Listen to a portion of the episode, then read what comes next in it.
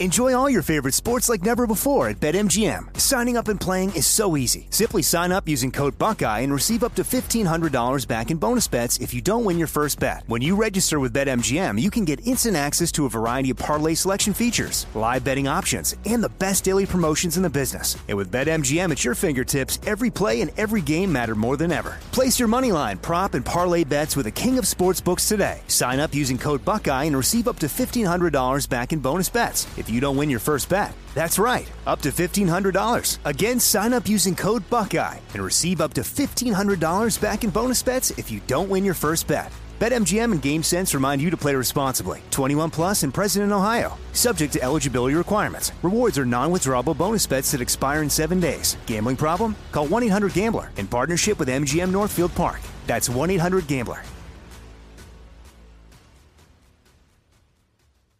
What's up? This your boy Lil Duval, and check out my podcast, Conversations with Unc, on the Black Effect Podcast Network. Each and every Tuesday, Conversations with Unc podcast feature casuals and in-depth talk about ebbs and flows of life and the pursuit of happiness. Unlike my work on stage, I tap into a more serious and sensitive side to give life advice and simply offer words of encouragement, yet remind folks to never forget to laugh. Every Tuesday, listen to Conversations with Unc, hosted by Lil Duval on the Black Effect Podcast Network, iHeartRadio app, or wherever you get your podcasts presented by AT&T. Connecting changes everything. I'm Katya Adler, host of The Global Story. Over the last 25 years, I've covered conflicts in the Middle East, political and economic crises in Europe, drug cartels in Mexico. Now I'm covering the stories behind the news all over the world in conversation with those who break it. Join me Monday to Friday to find out what's happening, why, and what it all means. Follow the global story from the BBC wherever you listen to podcasts. You know you've got a comeback in you. When you take the next step, you're going to make it count for your career, for your family, for your life. You can earn a degree you're proud of with Purdue Global.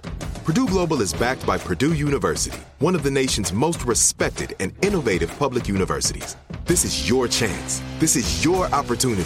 This is your comeback. Purdue Global, Purdue's online university for working adults. Start your comeback today at purdueglobal.edu. When you buy Kroger brand products, you feel like you're winning.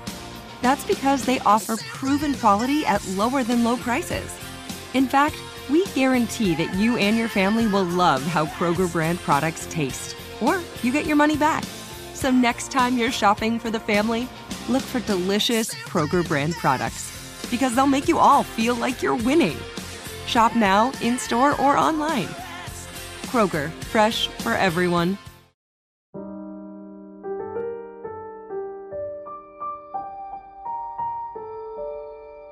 The crushing uncertainty of a family not knowing is what drives me most in this case.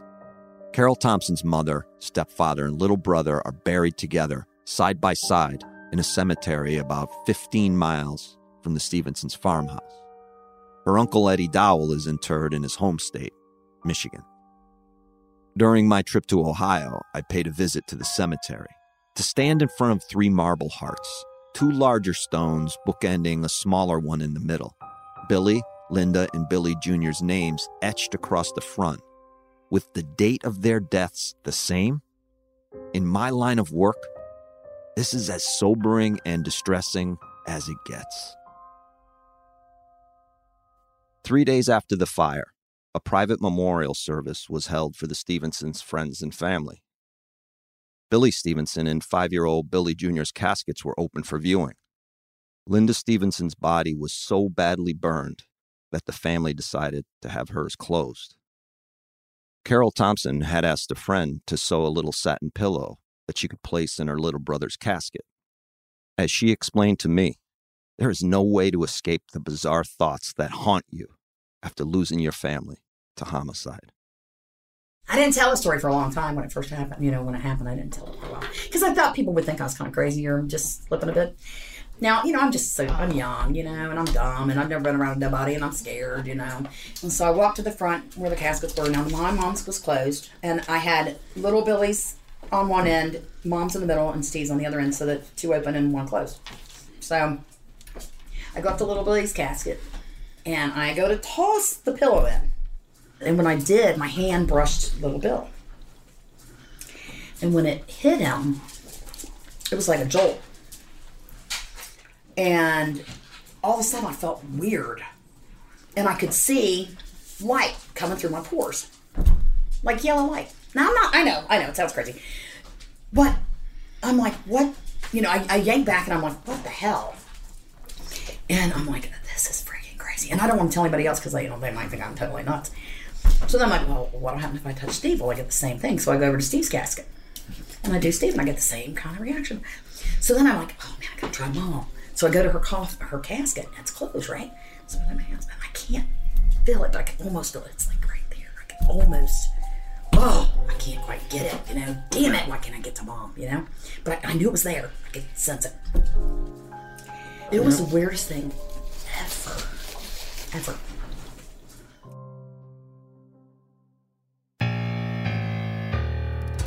Previously on Paper Ghosts.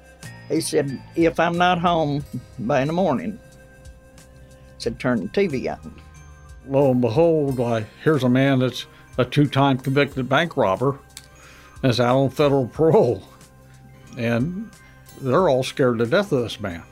So I pick up the phone, I call Ron, I say, Hey Ron, did you hear what happened at mom's house? He's like, Oh my God, Carol, I'm so sorry. Oh my God, oh my God, I heard, I heard. I said, Ron, I, you know, the police are going to know what time you left last night. So, what time did you leave? Well, I left at 11:30. Immediately, I thought, "What? Wait a minute. What?" My name is M. William Phelps. I'm an investigative journalist and author of 44 true crime books. This is season two of Paper Ghosts Burned.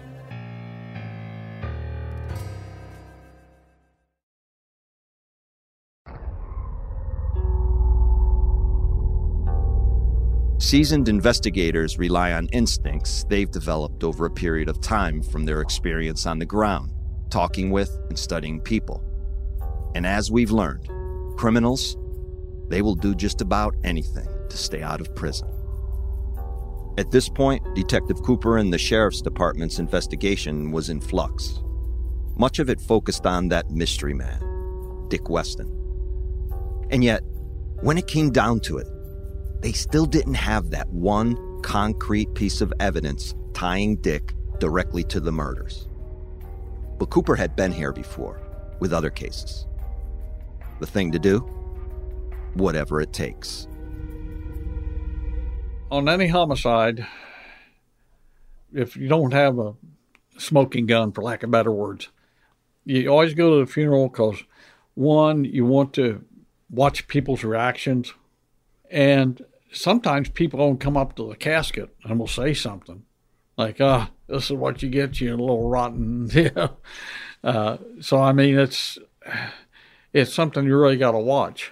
So you put a mic on the casket? Oh, yeah. Uh, I've done that on a couple of them. Put a mic down in the casket and sit back there and record because, I mean, you know, if it's a crime of passion, you might even get them say, oh, I'm sorry I did this to you, you know, do it in a low voice so nobody else can hear, but the mic's picking yeah. it up. Yeah, but no, we was at the we was at the funeral to see what the reactions were. Cooper and his team never got what they were hoping for, a funeral confession. Yet, something did stand out to investigators. Where was family friend Ron Thomas? Up until this point, the sheriff's department had spoken to Ron once under the pretense of Dick being their sole killer. Something like, Hey, Ron, can you help us out here? Do you know anything about this guy, Dick Weston? That tone eventually changed. So, with Ron returning for his second interview, now with the FBI involved, the conversation was going to be centered on Dick and Ron conspiring to carry out the Stevenson murders together. Unlike the first meeting, in which Ron stated that an unknown white male was still at the Stevensons' house by the time he left, Ron now admitted to being acquainted with Dick Weston, but said they didn't have a close relationship. One thing about that day, we showed him a picture of Linda Stevenson's purse, and the man liked to swallow his tongue. His body language and how he reacted was just it was like, how the fuck did you find that? Yeah, yeah, yeah. You know, this this wasn't supposed to happen. Yeah. In those FBI reports, Ron became extremely nervous when agents brought up the handbag found in the Whitewater River. He said he didn't have any idea how the bag could have gotten near his house. Quote, It looks like somebody is trying to set me up. The agent asked the obvious question If someone had been trying to set you up, why would they toss the bag in the river and hide it? Studying this interview, something became clear to me. He was putting in place the information he needed to cover for himself. That traffic stop by the Amelia cop, leaving the Stevensons before the fire and murders, and not knowing Dick Weston all that well. Detective Cooper and his team dug into Ron's association with Dick. They knew damn well what he had told the FBI was bullshit. He and Dick were close friends and business partners and had been for years. We find out that Dick worked for Ron at a car lot for a little bit and that he had been seen at his house several times and that they had seen each other at a bar up in Brookville. So, I mean, it wasn't like they were glued together. They weren't constantly together, but there was an association there. I asked Cooper where Ron Thomas's name was at this point in the investigation. I mean, why wasn't Ron by then wearing handcuffs and being perp walked in front of the media? Ron seemed to be up to his eyeballs in this and had just skated by, with no one seemingly interested in going after the guy. He still would not said, Nope, don't have anything to do with it. And he threw Dick underneath the bus. Without any hard evidence implicating Ron's involvement, and Ron now pointing a finger at his shady business associate, Cooper's focal point had to remain on Dick Weston. But Cooper knew Dick Weston was dangerous, and he needed to do something quick to get him off the street. We, we sort of started looking at Dick, and come to find out, we found discovered that Dick had violated his parole violation. He had a parole violation. And we got a hold of his federal parole officer, explained to him what was going on, and he says, Well, yeah. Well, are you going to violate? Well, yeah, I, I can do that. Such an important maneuver on Cooper's part. Violate Dick's parole, get him off the street, behind bars. Not only might it make Dick more willing to talk, but the people in town, many of whom Cooper knew had valid, helpful information, would breathe a sigh of relief that this volatile, tough dude who took pleasure in threatening people was in jail and could not hurt them. The parole officer met Dick up in Brookville, and uh, Dick, I think Dick had an idea something was going to happen to him, but he didn't know what. So parole officer interviewed him, and as Dick Weston's coming back into Brookville, he gets to the traffic light in the middle of Brookville and stops at the traffic light and we took him down. I mean, it, between us and the FBI and all everything, it was just. How did that go? Oh, it was. one person in Brookville said, "I've never seen so many guns out at one time." You know, so we took him out. He's by himself, and and middle of town, and we just descend on him like. it was just unreal. And so we get him out. We arrest him. We were on the parole violation. What did he say? Did he say anything? No and he, I don't think he was really surprised. He, he, he was very calm and cool. We took him to the uh, sheriff's office right there in Brookville, and Captain Pennington and I interviewed him. We questioned him about the homicide, and uh, he said he didn't have anything to do with it, didn't know anything about it, and he was very, very cool, calm, and cold numerous homicides I've investigated, I've probably spoken to three psychopaths, and he's one of them. Because you could just look in his eyes and tell, I'll kill you if I get a chance.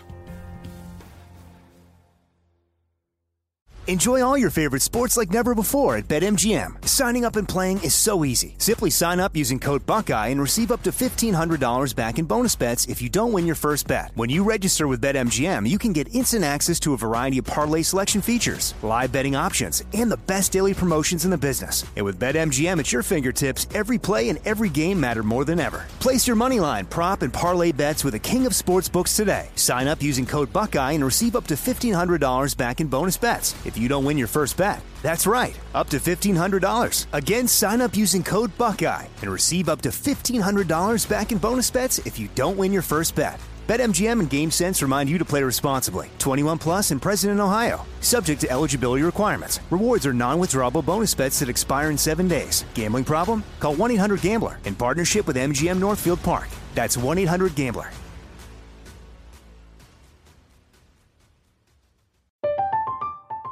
I'm Katya Adler, host of The Global Story. Over the last 25 years, I've covered conflicts in the Middle East, political and economic crises in Europe, drug cartels in Mexico. Now I'm covering the stories behind the news all over the world in conversation with those who break it. Join me Monday to Friday to find out what's happening, why, and what it all means. Follow the global story from the BBC wherever you listen to podcasts. This is it. Your moment. This is your time to make your comeback with Purdue Global. When you come back with a Purdue Global degree, you create opportunity for yourself, your family, and your future. It's a degree you can be proud of, a degree that employers will trust and respect. Purdue Global offers working adults like you over 175 flexible degree programs to meet your specific career goals. These include associate, bachelor's, master's, and doctoral degrees and certificates. Purdue Global degree programs range from nursing to business to communication and more. Whatever your interest, we have the degree that will move you forward. You have the knowledge, you have the experience. Now it's time to get credit for the work you've done and earn the recognition you deserve with Purdue Global, Purdue's online university for working adults. You know you're worth it. We do too. So don't wait another second to get the degree that will take your career to the next level. Start your comeback today at purdueglobal.edu. It's time for today's Lucky Land horoscope with Victoria Cash. Life's gotten mundane, so shake up the daily routine and be adventurous with a trip to Lucky Land. You know what they say. Your chance to win starts with a spin. So go to LuckyLandSlots.com to play over 100 social casino-style games for free for your chance to redeem some serious prizes. Get lucky today at LuckyLandSlots.com. Available to players in the U.S., excluding Washington and Michigan. No purchase necessary. VGW Group. Void where prohibited by law. 18 plus. Terms and conditions apply. The 2024 presidential campaign features two candidates who are very well known to Americans. And yet, there's complexity at every turn. Criminal trials for one of those candidates. Young voters who are angry. The Campaign Moment podcast from the Washington Post gives you what matters. I'm Aaron Blake, and I'm covering my 10th election cycle. My colleagues and I have insights that you won't find anywhere else. So follow the campaign moment right now, wherever you're listening.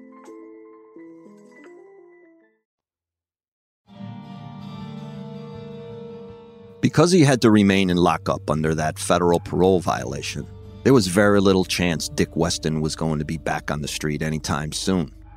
Dick was the key to the Stevenson murders. That was clear to the sheriff's department at this point.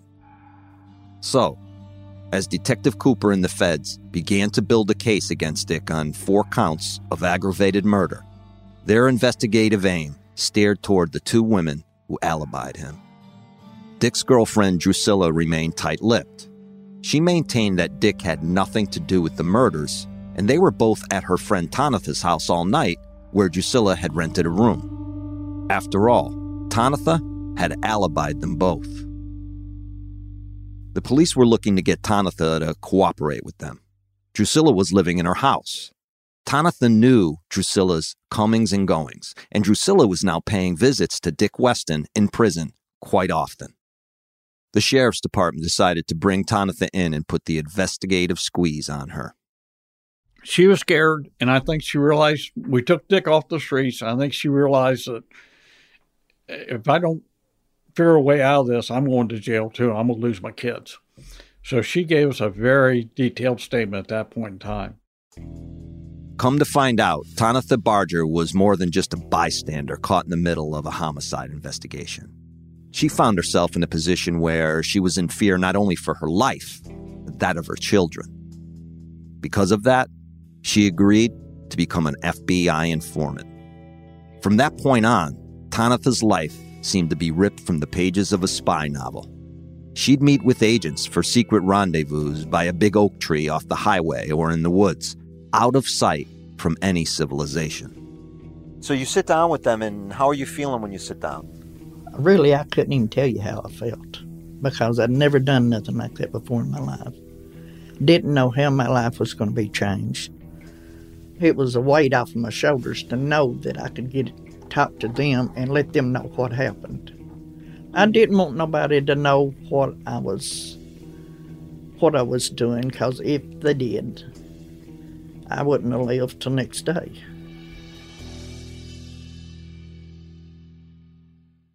Tanitha was fearful of Dick. She did not want to become murder victim number five. Her friend Drusilla helped ease the tension and convinced Dick that he could trust Tonatha. Once that groundwork was established, Dick told Tonatha details she would never forget.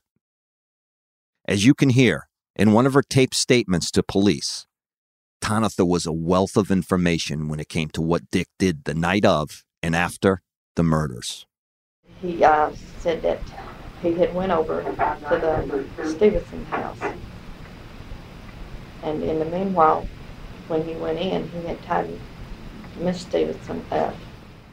Carol Thompson maintained that her mother, Linda, was tied up on the night she was murdered, though Detective Cooper remains adamant that no such thing ever occurred. Said all he was going to do was take the money and like jewelry or whatever that was valuable. And uh, said when he done that, that uh, these other two guys come in and started shooting. By other two guys, Dick meant Billy Stevenson and his brother in law, Eddie Dowell. What's interesting here to point out is that Dick's retelling of the events put him in a position where he claimed he had no other option but to retaliate. I don't know for sure how everything happened, but from the way he talked, he was standing in one side of the room, and they come in and started firing at him. And he started firing back at them. And he killed her and them too and said that a bullet had uh, went through the wall and hit the little boy. Dick Weston was essentially minimizing the cold blooded murder of a five year old child by shifting the blame onto Eddie and Billy for starting the shootout. As you heard at the end of the last episode, Tanitha said she saw Dick return to her house the morning after the murders wearing a shirt covered in blood. How did he explain having the blood on his shirt? He just said uh, the one guy, I guess it was Mr. Stevenson, had, uh, when he shot him, it didn't faze him. He just kept coming toward him. And then, then after he kept coming towards him, uh, what did he say happened? Uh, he fell into him when uh, Mr. Stevenson fell, fell into, into, Richard Laverne yeah. Weston? Yeah. Keep in mind that in these tapes, you'll sometimes hear the investigator refer to Dick by his legal name, Richard Laverne Weston. When Dick was telling the story about the shootout, did he say who was with him or elaborate on it? No, from the way he was talking, he was the only one that done any of the shooting besides the other two guys. Said he had a 22 in one hand and a 38 in the other. The 22 and the 38, both calibers used in the quadruple homicides. Quick note as you hear how the officer asks his next question. Tonatha had already given police this information during their secret meetings. They just now needed her to say it on tape. Okay, subsequently, after uh, Richard Laverne Weston making a statement about how uh, how the robbery and the killings went down, uh, did he not also make some kind of a statement that uh, he had rearranged the bodies to make it look like there had been two people involved in the shooting? Yes, he did. Would you uh, enlighten me on that? He didn't say right out how he done it, but he says um, they was uh, put in a place to where they think that there'll be two or three in the shootings instead of just one. That question by the investigator produced an interesting response, because if Tonatha's story was true, that would mean Dick used two different caliber weapons himself. But more importantly, it would absolve Ron Thomas of any direct involvement. Okay, did you observe anything else on the 6th? There was a gun, um, the long silver one, 44, and he had uh, two rings in his hand. He pulled out of his pocket and showed to us at the bar. Cooper believed that 44 caliber weapon was possibly the gun Billy Stevenson was holding at the time of his death. A gun from Billy's collection that was, incidentally, missing from the crime scene. Do you recall what kind of jewelry he was showing you, rings and stuff? There's a big cluster, and then there was one small one. Can you describe the ring that was uh, you were referring to as a cluster for me? Okay, it was something like a dinner ring, only it was larger and had about 15, 16 diamonds in the top of it, and it was a silver color. Among the jewels Dick allegedly had in his possession was a diamond ring worth approximately four to six thousand dollars, which would be worth nearly triple that amount today. Carol Thompson had told Cooper and later showed me photos of a unique, expensive diamond ring that her mother Linda always wore. If they were the same, that would mean Dick, or somebody he knew, took that ring off Linda's hand, either dead or alive. Tonatha said Drusilla was instructed by Dick to hold on to it in case she ever needed the money. Okay, then later on, uh, on July the 8th, the following day, did you observe uh, Richard Laverne Weston with a brown paper bag full of money? He come out to the car and he got a brown paper bag out of the car. But when we come back from picking up the girls, he had money laying on the bar to pay for the truck, and which was five thousand five hundred dollars. Okay, when you returned to the house, you, you saw that he had laid out $5,500 and was this cash money? Cash money. It was that cash payment Dick made on his truck just days after the Stevenson murders that initially caught Cooper's attention. Where in the hell had a guy like Dick Weston gotten $5,500 in cash? What's more, Dick wasn't the only person to suddenly come into extra money. Tonatha also revealed that, following Dick's arrest, she accompanied Drusilla to Ron Thomas's house on several occasions. The first, it was to pick up $1,000 and take it to a lawyer in Indianapolis. During the second visit, Tanitha said she witnessed Ron's wife hand Drusilla a brown envelope containing $3,000 in cash. Ron, overseeing the transaction, allegedly asked, How long will it take you to get that money to a lawyer? According to Tonatha, Drusilla went on to launder the money, going to the bank, purchasing a cashier's check in her name, and writing it out to a lawyer in Missouri. Except she only sent 2000 Tonatha said Drusilla pocketed the rest for herself. Why would Ron Thomas, a good friend of the Stevensons, foot the bill for Dick Weston's lawyer? What stake did Ron have in this? As for the rest of that money stolen from the Stevenson home, depending on which person you speak to, there was upwards of 200,000 or as little as 40,000 still missing. And based on what Tonatha Barger told the officer, they had a good idea what happened to all that money. Just says, uh, do you own a shovel? I says, no. He said, well, do you know any neighbors here close enough that can get a shovel? You can get one off of, and I says, no, I don't. And uh, he says, well, he says, well, we'll just have to buy one. And he asked if there was a store open that would sell hardware early in the morning. And I told him, yeah, there was one open at 7 o'clock. Tonatha said Dick left early the next morning and returned hours later with a shovel in hand. He gave it to her and said she could use it for um, gardening work. Tonatha then recalled a day when she and Drusilla went out for a drive not too far from where Linda Stevenson's purse was found in the Whitewater River. She took me out through there later on and was pointing it out that that was the road, and she got out of the car out there and went up into the wooded area on the right of the road.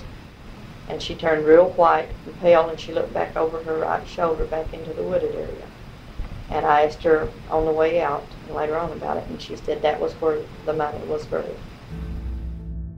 This area where Tonatha is talking about, it's about a 70 minute drive from the crime scene. Don't forget, in those days before cell phones and cell towers, which could easily pinpoint your exact location, not to mention DNA analysis connecting a suspect directly to a crime scene, this might as well have been in another country.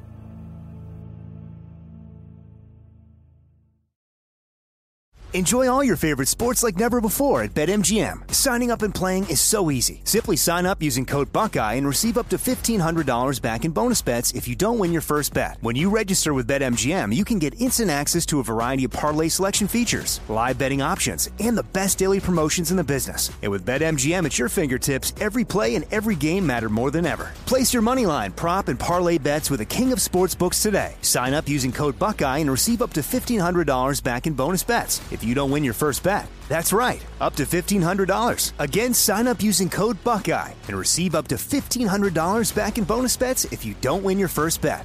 BetMGM and GameSense remind you to play responsibly. 21 plus and present in Ohio, subject to eligibility requirements. Rewards are non-withdrawable bonus bets that expire in seven days. Gambling problem? Call 1-800-GAMBLER in partnership with MGM Northfield Park. That's 1-800-GAMBLER.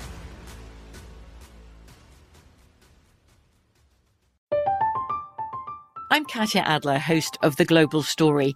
Over the last 25 years, I've covered conflicts in the Middle East, political and economic crises in Europe, drug cartels in Mexico. Now I'm covering the stories behind the news all over the world in conversation with those who break it. Join me Monday to Friday to find out what's happening, why, and what it all means. Follow The Global Story from the BBC wherever you listen to podcasts. This is it. Your moment. This is your time to make your comeback with Purdue Global. When you come back with a Purdue Global degree, you create opportunity for yourself, your family, and your future. It's a degree you can be proud of, a degree that employers will trust and respect. Purdue Global offers working adults like you over 175 flexible degree programs to meet your specific career goals. These include associate, bachelor's, master's, and doctoral degrees and certificates. Purdue Global degree programs range from nursing to business to communication and more. Whatever your interest, we have the degree that will move you forward. You have the knowledge, you have the experience. Now it's time to get credit for the work you've done and earn the recognition you deserve with Purdue Global, Purdue's online university for working adults. You know you're worth it. We do too. So don't wait another second to get the degree that will take your career to the next level. Start your comeback today at purdueglobal.edu.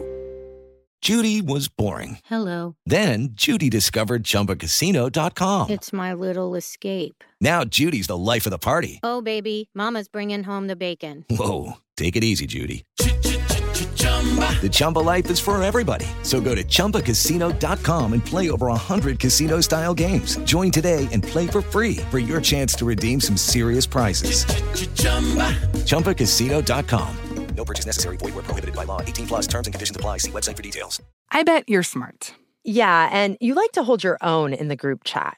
We can help you drop even more knowledge. My name is Martine Powers. And I'm Elahe Izadi. We host a daily news podcast called Post Reports. Every weekday afternoon, Post Reports takes you inside an important and interesting story with the kind of reporting that you can only get from the Washington Post. You can listen to Post Reports wherever you get your podcasts. Go find it now and hit follow.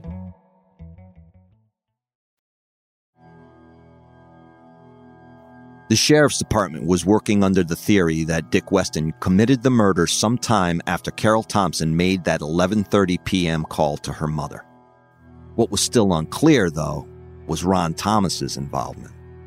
Did Dick act alone? Were his actions premeditated? Could he have seized on an opportunity he saw while at the Stevensons that night and returned later on with an accomplice? Detective Cooper was not leaning one way or the other. Still, the crime scene had the feel of two or more shooters, as there were two different caliber weapons used and two different heights measured as far as bullet location on the bodies. With reliable information coming in at a fairly good clip, it was becoming more and more obvious how feared Dick Weston was in that Brookville community. Time is 11:10 a.m. Indiana time. Present in the room is myself, Captain Pennington, Sergeant Cooper. Going back to those cassette tapes, I found an interview police conducted with a juvenile source who spent time inside Tonatha's house in the days following the murders. And what is hard to ignore is the inherent fear you can hear in the child's voice while describing what she witnessed in the conversation she had. Drew had a brown envelope full of hundreds in it. Um, she, I think she hid it under her bed and she got it out. Okay, was that uh, while Dick was still there? Yeah, Did you see Dick Weston with a gun in your house? yeah. The focus of the interview then shifted to interactions the child had with Drusilla once Dick was in prison. When you and Drew were riding around in her truck, did you and her have occasion to talk about anything? No, Just rode around? no. She yelled at me in the phone What'd she yell at you about about? the phone. About the telephone? What about the telephone? I was, she said that she can't get on it because everybody's on it. The young girl was hogging the phone, talking to her friends, as kids often do. And so, with only one landline in the house, no one else could use it. Drusilla was pissed about this. Well, she said she can't talk to Dick on it because everybody's on it. That's the only thing she ever hollered at you about? Mm-hmm. Well, she said if I told her where that money was, that she was going to film me. It's difficult to hear, but it's worth repeating that the child said, If I told anyone where the money was, Drusilla was going to kill me. She said that if you told where the money was, well, how would you know where the money was? Well, she said it was on a something on the back road road. According to the child, Drusilla told her that the money was somewhere on the background road. Drew told you that she had the money buried? No, not. She didn't say buried. She had it on the background road road in Summit. What did the child mean by background road? It was becoming clear that there was a large sum of money, likely stolen from the Stevenson home, that Dick and Drusilla hid somewhere, so law enforcement could never find it. Well, she said she didn't, she didn't say anything about being buried. She just mm-hmm. said she had the money. What money was she talking about? I don't know. She told you if you said anything about it, she's going to what? Shoot me. Shoot you. Drusilla Merida wasn't playing. She was doing Dick's bidding for him, which, as she told the kid, could include murder if the situation called for it. We knew Drusilla was involved to the point she seen the stolen property. She was involved in burying the stolen property and taking possession of it. We didn't know whether she was involved directly in a homicide or not. Dick became more incensed while in jail as the days passed and the noose tightened. On the phone with Drusilla, he warned, or rather threatened her specifically about going anywhere near that money. Turns out that background road the juvenile source mentioned went by another name. We knew that they took the money out and buried it. And from what could tell us, from what Drew had told her and Dick, they buried it on what was called Tunnel Road. And we couldn't find a tunnel road nowhere. Well, come to find out, the locals up there, they call it Tunnel Road because the, the trees are grown over so much that's always dark when you drive down through there. So, you know, we, we knew it was buried out there on Tunnel Road somewhere. They didn't know exactly where, however. In response, Cooper and the sheriff's department devised an extraordinary plan. Well, we started a 24 hour surveillance of Drusilla, and that was interesting. At that point in time, we had uh, the FBI and, in cooperation with the Indiana State Police, we had an airplane sitting at their airport, and we had a pilot sitting there 24 7. On top of that, Cooper's boss had a connection with a local car dealership. So he and Cooper would literally change vehicles every day and follow Drusilla wherever she went with minimal risk of being noticed. Remember, Tonatha had begun working for them. She was also watching Drusilla's every move. When Drew left the house, Tonatha called Cooper and relayed that information. She would get the phone and call us and say, she's leaving at 7 in the morning or she's leaving in the next 15 minutes.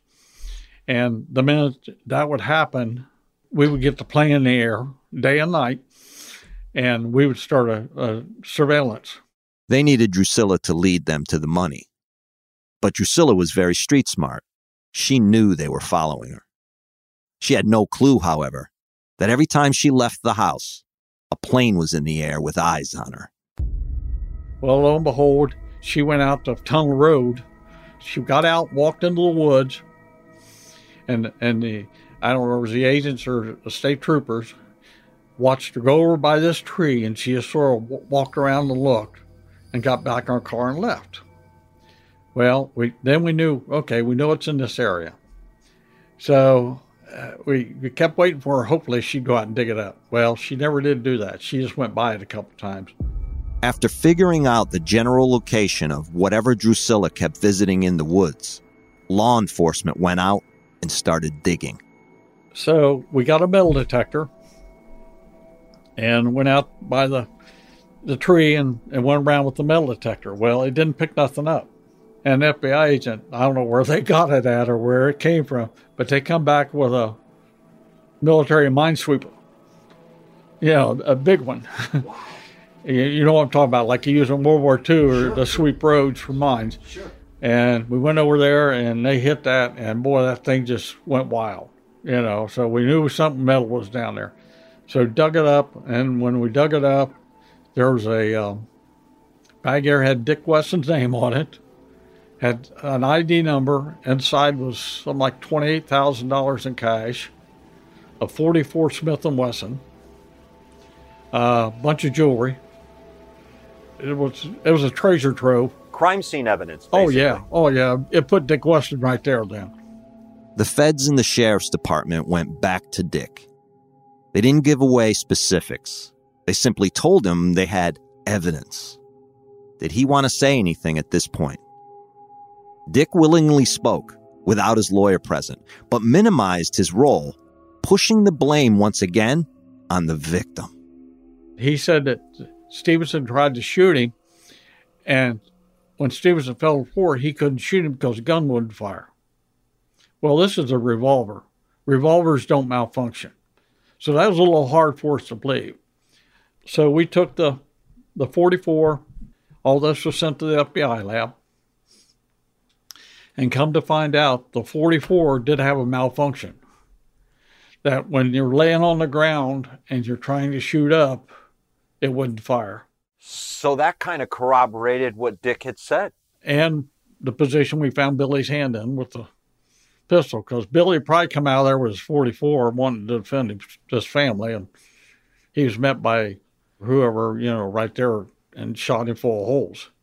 And then on the money, on uh, one of the wrappers, on the money, found Dick Weston's thumbprint. And so do you take this now to Dick and say, hey, Oh yeah, and said, "Hey, you know, we know you're involved. You're going to be charged." Well, actually, he he's do it all on Ron Thomas then. Well, if you can get me out of jail, I'm sure I can prove that Ron Thomas did this and he had the money somewhere around Milan. And you know, I can really help you guys if I can get out of prison. So then he started really throwing Ron underneath the bus. This, mind you, coming from a guy who claimed the events of that night were a burglary gone wrong. And remember, in his first interview with the FBI, Dick said he was the only one involved. So, why would he change his tune now? Cooper's checkmate move paid off. And it would now be safe to say, from that point on, any loyalty between Dick Weston and Ron Thomas was officially over.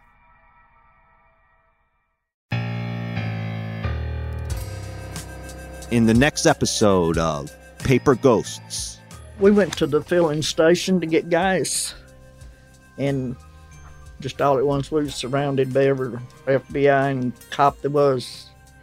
You want to basically tell me what you told them?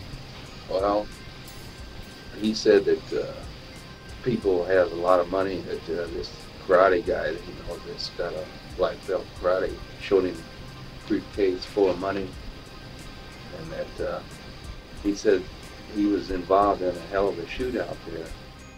I stood and looked at that man that night. I stood and looked at this mass murderer. Talk to him. Paper Ghosts is written and executive produced by me, M. William Phelps, and iHeart executive producer Christina Everett, with script consultant Matthew Riddle. Audio editing and mixing by Abu Zafar. Thanks to Will Pearson at iHeartRadio. The series theme, number 442, is written and performed by Thomas Phelps and Tom Mooney. For more podcasts from iHeartRadio, visit the iHeartRadio app, Apple Podcasts, or wherever you listen to your favorite shows.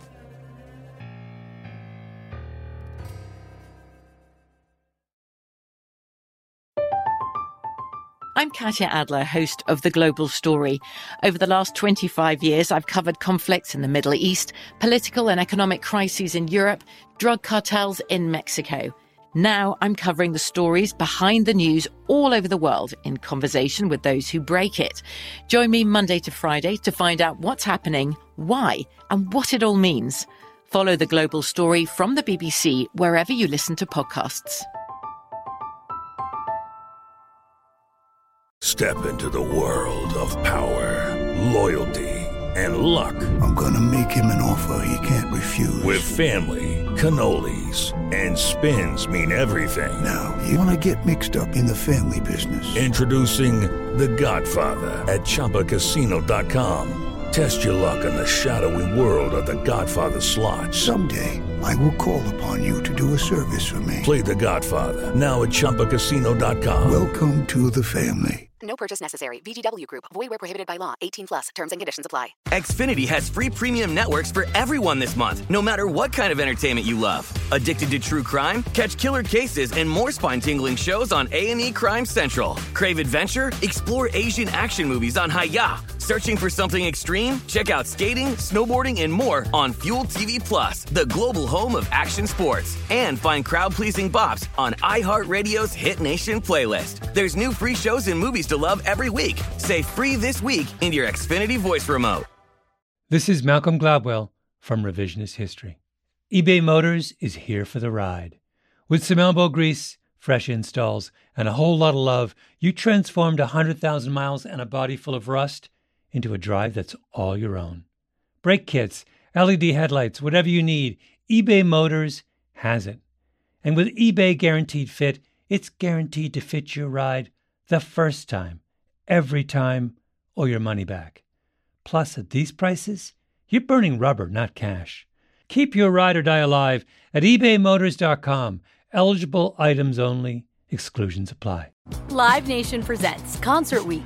Now through May 14th, get $25 tickets to over 5,000 shows. That's up to 75% off a summer full of your favorite artists like 21 Savage, Alanis Morissette, Cage the Elephant, Celeste Barber, Dierks Bentley, Fade, Hootie and the Blowfish, Janet Jackson, Kidz Bop Kids, Meghan Trainor, Peso Pluma, Sarah McLachlan.